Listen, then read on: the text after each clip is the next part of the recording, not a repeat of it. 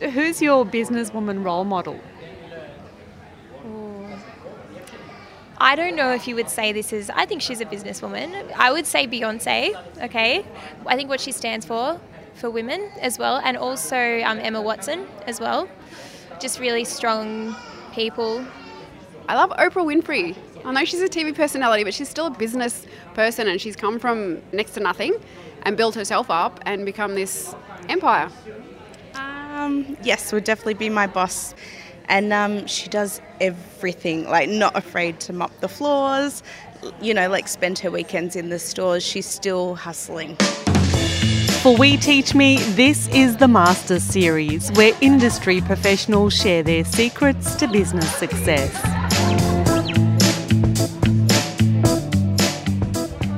I'm Serpil Senelmis from Written and Recorded, and I'm a woman running a business. While there are more of us in entrepreneurial leadership and board roles, I've noticed that it's far more common for mediocre men to shout their successes than it is for really successful women to feel comfortable talking about theirs. But we've got two female founders ready to step into the limelight for you. Kara Breadmore started Ka'llure Jewellery in 2005 to create custom jewellery that fulfills dreams. We were exceptionally lucky that we had a father who really encouraged my sister and I as women to be anything that we wanted to be and it didn't matter if you were a man or a woman and it meant that I actually became one of the first Victorian Scouts, Boy Scouts or Girl Scouts and that was an amazing experience and I didn't even really realise it at the time that it was so forward thinking of my father. We'll hear more from Kara soon.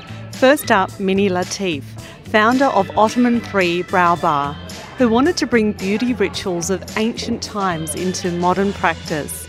With three locations across Melbourne, Mini has successfully brought threading back and saved many a brow. In this fireside chat with We Teach Me's Wayne Lewis, Mini says there's nothing more powerful than a single woman without a kid. I grew up with parents that always had their own small business. So they were making coffee before it was cool and they weren't called baristas back then. So we were just working really hard in the takeaway shops and I honestly grew up really believing that everyone grew up to start their own business. I had no idea that you didn't own your own business when you became an adult. That's it quite just, powerful, isn't yeah, it? Yeah. I just thought that's just the way we do it. So watching my parents struggle somewhat in takeaway shops and cafes and stuff, making a healthy living for us, I knew that it could have been done better mm-hmm. and more sophisticated. So my goal was not to get into the food industry, but certainly I was going to run my own business, maybe in an industry that I enjoyed, which at that time I loved fashion and I loved beauty because I'm a typical girly girl. This is I'm talking 10 years old thinking now. Yeah. And so when I grow up, I'll go and probably work for those big corporate companies, learn all the policies and procedures, and then go and start my own business. I knew this as a kid. At 10 years old, were your parents encouraging that as well? Were you expressing some of these views with your parents at that time? Yeah, and they said, You are going to be a lawyer. That's yeah. what's going to happen with you. So you're going to go to Monash, very specific. We actually, I spoke to my mum about it last night. So I have an ebook, and my ebook is called How to Be a Dirty Entrepreneur. And my mum was a bit taken back. Going, You're not dirty. Why would you call yourself dirty? And I said, No, entrepreneur used to be a dirty word. So when I was 10, if I said to you, Mum, I want to open my own business, you would have said, No, you need to be a lawyer, doctor, or engineer. Those were the three really respectable career paths that migrants of that period, my parents are from Cyprus, so they had come to Australia to escape the war mm-hmm. and to try and have a better life for themselves. So when they ended up having a family themselves, they did very thankless jobs, but they did them so their three children could have an opportunity. And in their mind, that opportunity is again lawyer, doctor, engineer. And then you made that trip over to London, you're working in the agency space. What happened there? So I worked for British Telecom and Lloyds TSB. British Telecom itself is one of the biggest telecommunications companies in the world. So the agencies that we were using, one were world class, but also the budgets were just crazy. And you're talking about 12, 13 years ago now. So we were launching a website about 14 years ago called BT Vision, and my budget was a million dollars then. I still don't have million dollar budgets, so I got exposed to some great things, but I knew that that was an area that I needed to immerse myself in. There was so much. The corporate world is not something that I desired strongly, but I knew I had to go through it to gain The insight. the insights, yeah. Yeah. And what were some of the difficult lessons that you faced in that environment? I think knowing that policies and procedures, as boring and as dull as they are, quality control measures, all of those things that really don't excite me are necessary to keep, I guess the word is control. I mean, you could speak to any of my team. They might say to you, oh, Mini one day makes a decision to go left and the next day it's to go right. I don't call it being indecisive. I'm just forever evolving in my ideas and my processes. But that can be detrimental for a company of, I have just over 30 women working with me. So I could literally change the course of the entire brand in one sentence. Mm. And that's not healthy. You know, it's fun to watch the chaos. We're not going to do brows today. No, it's not like not mm-hmm. that bad. But it taught me how to be a lot more controlled in the way that I thought, how to deliver. Mm-hmm. The lessons I learned there is how I actually managed to open my very first brow bar in Myer. I don't think I would have be able to pull that off in 2018. But in 2008, when I contacted Myer, I had no contacts, by the way, so I literally know nobody. I always say I'm the most unnetworked, unconnected businesswoman I know. I just hustle my way through. So it just is what it is. But I moved back from London and I was like, right, how am I going to do this now? I know that I need to be in the department stores. I know that that was where the opportunity was. The biggest player is Myers debatable today, but anyway, I said, all right, I don't know anyone at Myer. So I went on their website and I found this email address. It's called info at myer.com.au. so I emailed them Yeah. and I said, I have a very important proposition for you, but you need to sign this NDA before I release any information. So that tone of voice, that the attention. legal, the NDA, it was just a don't tell anyone, but a rip off from British Telecom. Just Mm-hmm. changed a few names on there. You know, they've got a really good legal team. So Does this good. go in the ebook? Is this in the, the Dirty Uh, Entrepreneur? Not No? that bit, No. but my blog always goes a little into these Yeah. stories. So I got a response, I'd say within 48 hours, and my store was opened up eight months later. Impressive. Were you always thinking on the grand vision of going national, or was it case of okay, right, head down, see how this bar goes, or was it always thinking? All the way, day one, all the way. I just an all or nothing person. So it was the vision I had at like 10. Yeah. So it wasn't a brow bar back then, by the way. So when I was seven, my parents took us to our first international trip overseas. We did the UK, we did Cyprus, and we also did Turkey. We had family living in Istanbul. So I was seven years old, walked into one of the palaces in Istanbul, and I just looked up at this opulent, insanely overdone place and just said to myself, when I grow up, I am going to work in a place that looks like this. Mm-hmm. Not live, mm-hmm. Mm-hmm. work. Mm-hmm. So this work ethic has been embedded in me from birth because I literally was raised in a milk bar for the first seven years of my life. We lived upstairs and the milk bar was on the bottom. So for me, everything was work, work, work, work, work. Back at seven, I just wanted to work in a palace, essentially. You know, who doesn't, right? So as I got into the corporate world, I knew that I was definitely into beauty. That was something I was just passionate, just personally loved all things beauty. And I realized that there was no hammams in Australia, which is uh, Turkish baths. Right? There's an opportunity in the Australian market. I am going to design the country's most finest day spa with an hammam look and feel to it, an Ottoman bath look and feel to it. So I was a marketing manager for iSelect. So the iSelect logo that you guys see and the terracotta orange, you know, I picked that. I was in a taxi in Sydney and saw an orange building and said, that's the iSelect logo colour. So that's how those things happen, guys. And then Damien Waller, who was the is the founder but the CEO at the time, I put my resignation in and said, "All right, I'm ready now to move to London and go really write my business plan for this Ottoman day spa that I thought was what it was going to be. So when I went to London, I wasn't there just to get some corporate experience. I was also there to spend a bit of time in Turkey. My Turkish is terrible, but I wing it all the time and spend some time there and really kind of get understanding of what this spa was going to eventuate into. And I did that. So that's where the aesthetic. So, of course, all of you are going to follow me on Instagram at the end of this to really get an understanding of what the look and feel of my brand is and all of that kind of stuff. But the aesthetic side was locked in at that point.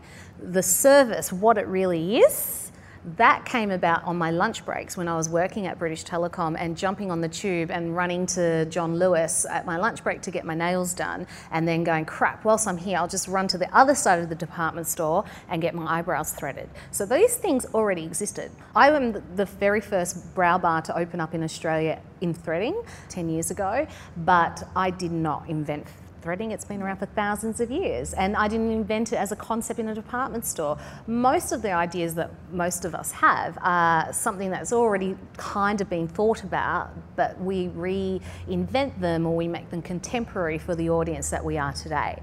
So as I would sit in this tight lunch break period of trying to get my nails done and running across and getting my brows done, I realized what if we had them combined? Because every three weeks I'm coming to get my nails and my brows done, and I just would have saved a little bit more time if they were together. And that's basically how Ottoman 3 came to light. That's the three, every three weeks of coming in and having the service done we did nails for five years. It really wasn't profitable. Fantastic for marketing, fantastic for PR could get any story in the Herald Sun about stuff like that, and no one really cared about brows back then. But at five years, I had to make a call where is the direction of this business now? So I decided, yeah, we're going to grow the brow side because I'm going to start manufacturing brow products. Mm-hmm. And as a woman in business, then, have you had any challenges as being a female in business, or is it played to your advantage? I just going to disappoint everyone and say no. That's good though. I just haven't. Not even in my corporate world. Mm-hmm. I just have not experienced it. We talk about it all the time in the office as well. We do have a full female team. It just personally I've not experienced it. We do have challenges of having a full female team though in our office now for different reasons. Mm-hmm. Would you like me to expand on that? I'd like you to expand okay. on that, yeah.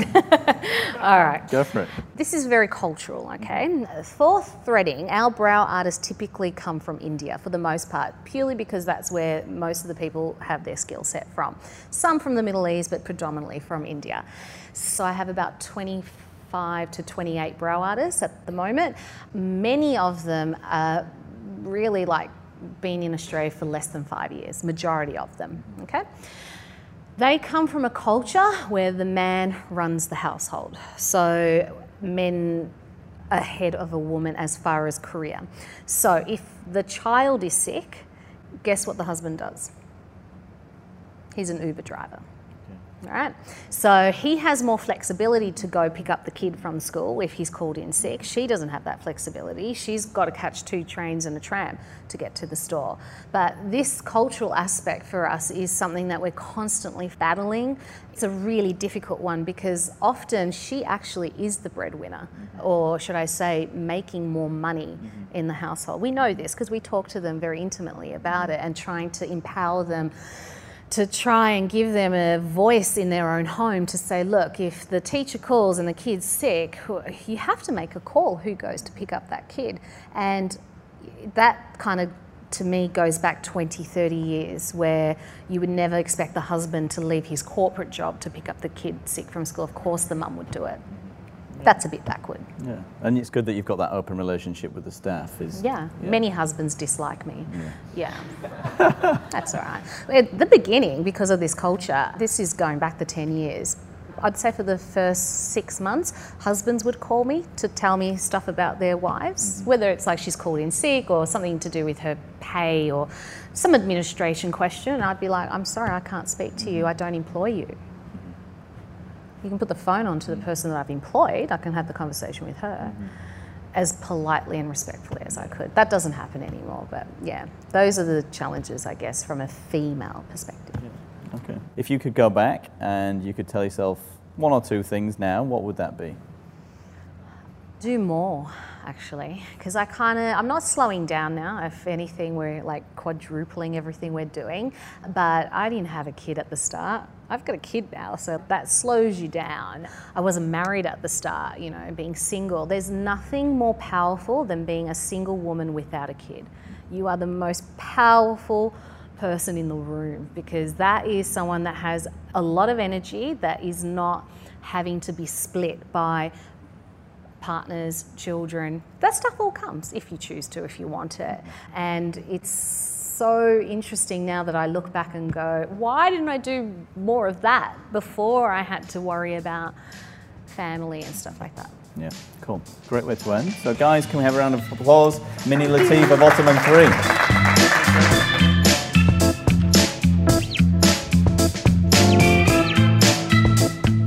I so love how Mini wanted to work in a palace when she was a little girl and she made that dream come true.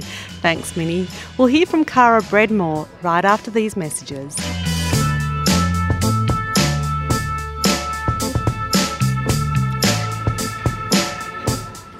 Masters series is presented by We Teach Me. Women run the world of We Teach Me with creative and practical classes in locations across Australia. Learn what makes your heart sing at weteachme.com. This podcast is produced by Written and Recorded. It's time for females to start speaking up and disrupt the male dominated podcasting world. Find out how to make your voice heard at writtenandrecorded.com. And now, back to the podcast. Thanks, Ad Guy. Kara Breadmore was planning on a life in fashion until a transformative adventure revealed to her the wonders of jewellery. In 2005, she founded Ka'llure Jewellery, and in this fireside chat with We Teach Me's Wayne Lewis, Kara says, if you don't look after number one, you won't be able to run a business. You need to invest in yourself to give back to your business.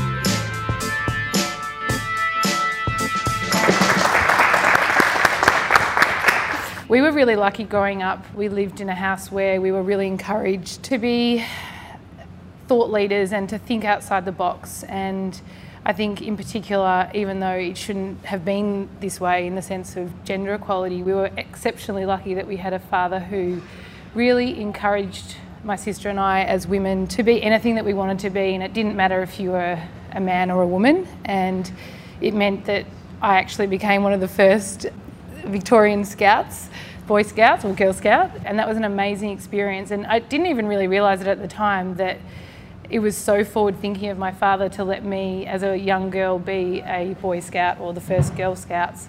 And that experience definitely shaped my resilience and so many skills that I've taken into my business life. I'm exceptionally grateful to both of my parents for the upbringing that they gave us, but particularly reflecting on the opportunities that having a dad who was open minded as a woman in business, which is a very hot topic now, the gender equality space. So I went to high school and I was always very into fashion design. And from there, I actually got into RMIT and did fashion design degree. But after about two years, I I don't know, I was not 100% happy, and unfortunately, our parents were going through a very messy divorce. And I felt like I just needed to take a year, maybe like a gap year, but the wrong year. Mm-hmm. I was meant to be going into my final year to graduate, and I just needed a break. I needed to go and discover who I was and really find more out about myself as a young woman. So my, my friends and I bought a car for $800 and drove around Australia for a year, and it was the most remarkable year of my life. I always loved making little beaded necklaces. I had no idea how to do it, I just taught myself. And I took my box of beads and my wire and my pliers. Were you selling them on the road? I was selling them on the road, yep. I left Melbourne with $800 in my pocket for the year. I had no idea how, beyond that $800, I was going to survive.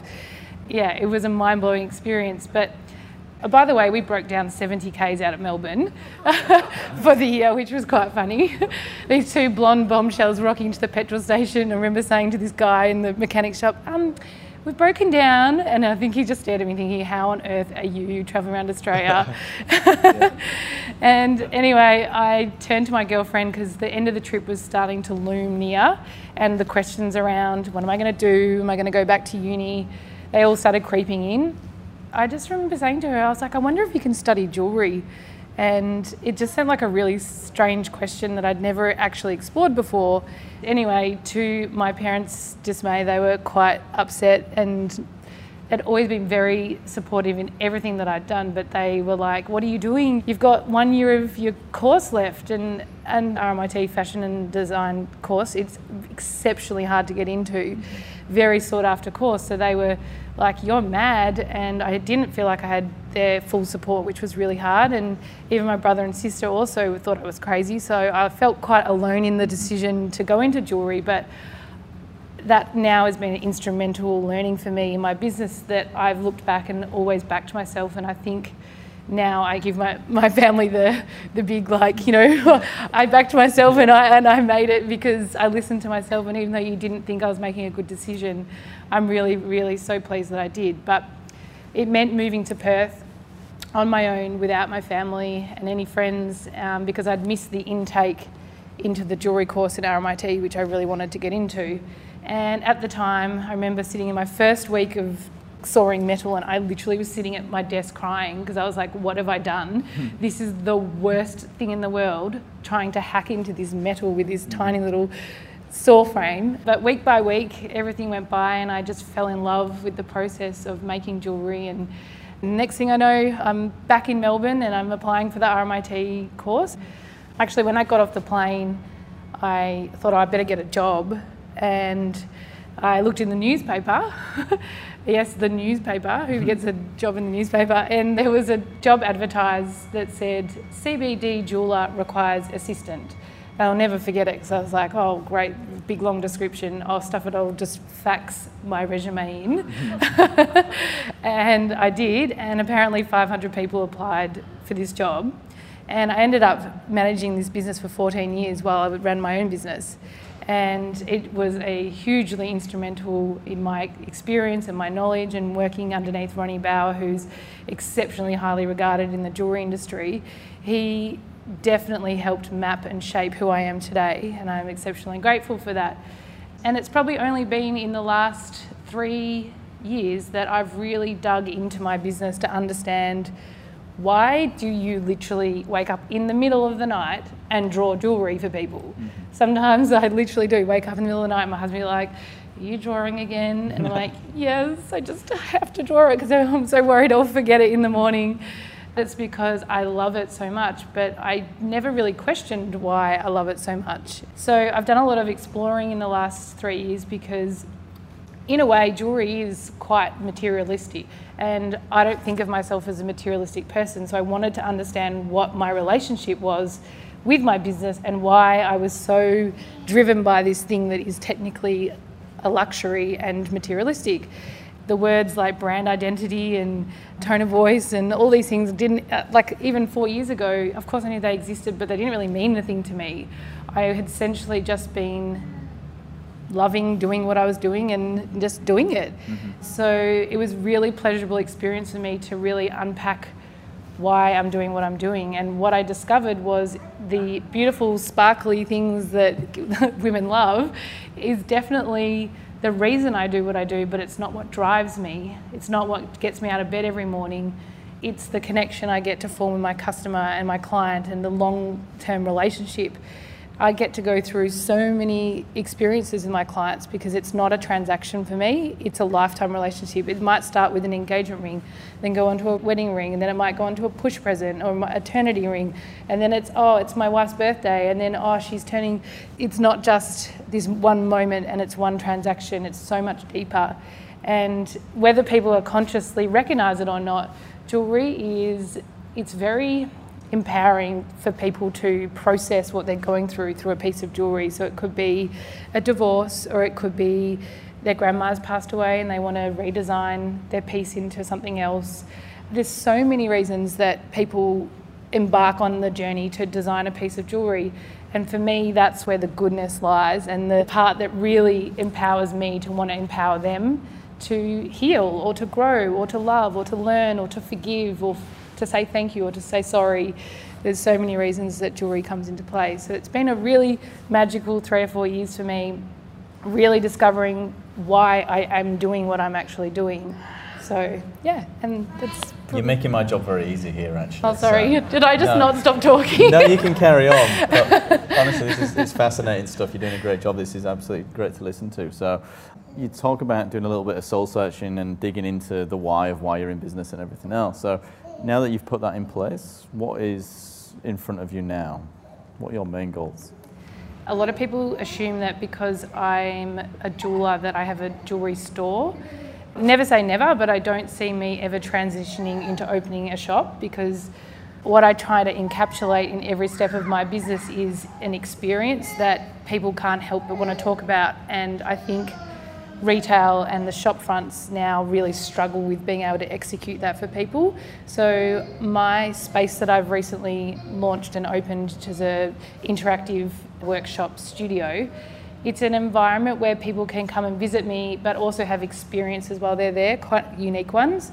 And I'm just in the process of designing a whole series of round the table dining and jewellery interactive experiences where people actually come to the studio and it's more than just I've come to talk to you about a piece of jewellery. I'm actually throwing them into saying, here's a pool of gems. You've got the freedom to play with them and turn it into anything that you like, but into an interactive evening. And I've got a lot of ideas around wanting to create a blog that's focusing on my clients who are women.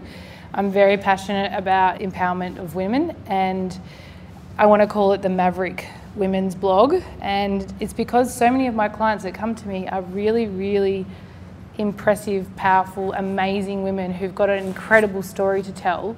And I want to tell that for them, especially because they've come via the channel of them being a client to me. So that's another thing. And I'm also about to roll out a ready to wear collection, which is very exciting, but also very nerve wracking because um, up until this point, everything that I've ever done has been around creating something for someone. And even though I'm still designing it for them, it's about them. Whereas this is me putting my aesthetic and my design out there to the world with no reason for it. And so there's a little part of me that's like, oh, what if they don't like it? but I just can't know that I haven't tried in my life to achieve this thing that I really want to do, which is to have a online store where people can purchase and take a precious piece of Ka'llure and own it, but they don't have to necessarily go through the whole process of the custom design experience. So yeah, that's a few things that are Yeah. in the pipeline. Yeah, exactly. So, was that always a grand vision? No, I think this is what my vision of business is. I don't have a vision of becoming a multi-millionaire. Of course, you need money, and of course, money is important, but it's not what drives me. It's not what drives my business. For me, it's about looking back and saying my business stood for something that was bigger than the sparkly materialistic things. It's about the journey. It's about the opportunity that every day meeting people. It's so much more than that, and I just want to look back and know that I've injected that into my business essentially. How do you look after yourself? Are there any moments where things get on top? What do you do to invest in yourself emotionally? I had such an awakening to this in the last few years. Unfortunately, our mother went through a very difficult time and it really made me look into myself in terms of my mental health and my well-being and I honestly believe everything starts at the top with you in business. If you are not looking after you, number 1, then you will never be able to operate a business the best that you possibly can if you're not. So I make a really conscious effort now to always make time for myself every day. I don't nail it every day. There are some times, my husband will definitely attest to that. But I am so much better than what I used to be, and realizing that going for a walk and taking 15 minutes to myself and all the whole time I used to be like, oh my God, I haven't got time for this, I haven't got time to go to walk, I haven't got time. I'm like, just stop. Just take the time because you're actually investing back into your business by looking after yourself. I started doing yoga, which I don't really do regularly anymore, but I definitely, when I turned to yoga, it had such a an awakening experience for me to really connect with myself and to what matters. And your well-being is so important in business. And yeah, I go to the gym and do all those things that are really important. My husband and I recently moved near the beach, and it was a really concentrated decision because even though we could have got a bigger house out further, I wanted to be by the ocean so we could get up in the morning and have that lifestyle and just make sure you take time to go for a walk and look after yourselves because bigger picture, we all can wake up one day when we've just worked way too hard and way too fast, and what was it all for? You work hard and then you become sick. Yeah, so I'm actually about to go on a wellness retreat, which I'm really excited about, to Fiji. It is for entrepreneurs, so it is about work still. Guys, can we have a round of applause for Kara Breadmore of Allure Jewellery? So, Kara's vision isn't to be a multi-millionaire. I really love that. She wants to look back and know that her business stood for more than just the shiny things. Thanks, Kara, and thank you, Mini, as well. Next time on Masters Series, how to jumpstart your business. If you've been sitting on your idea for a startup, you won't want to miss this. We'll hear from two successful founders about the steps they took to get their business up and running. Until then, I'm Serpil Senelmis from Written and Recorded, and for We Teach Me, this is the Masters Series.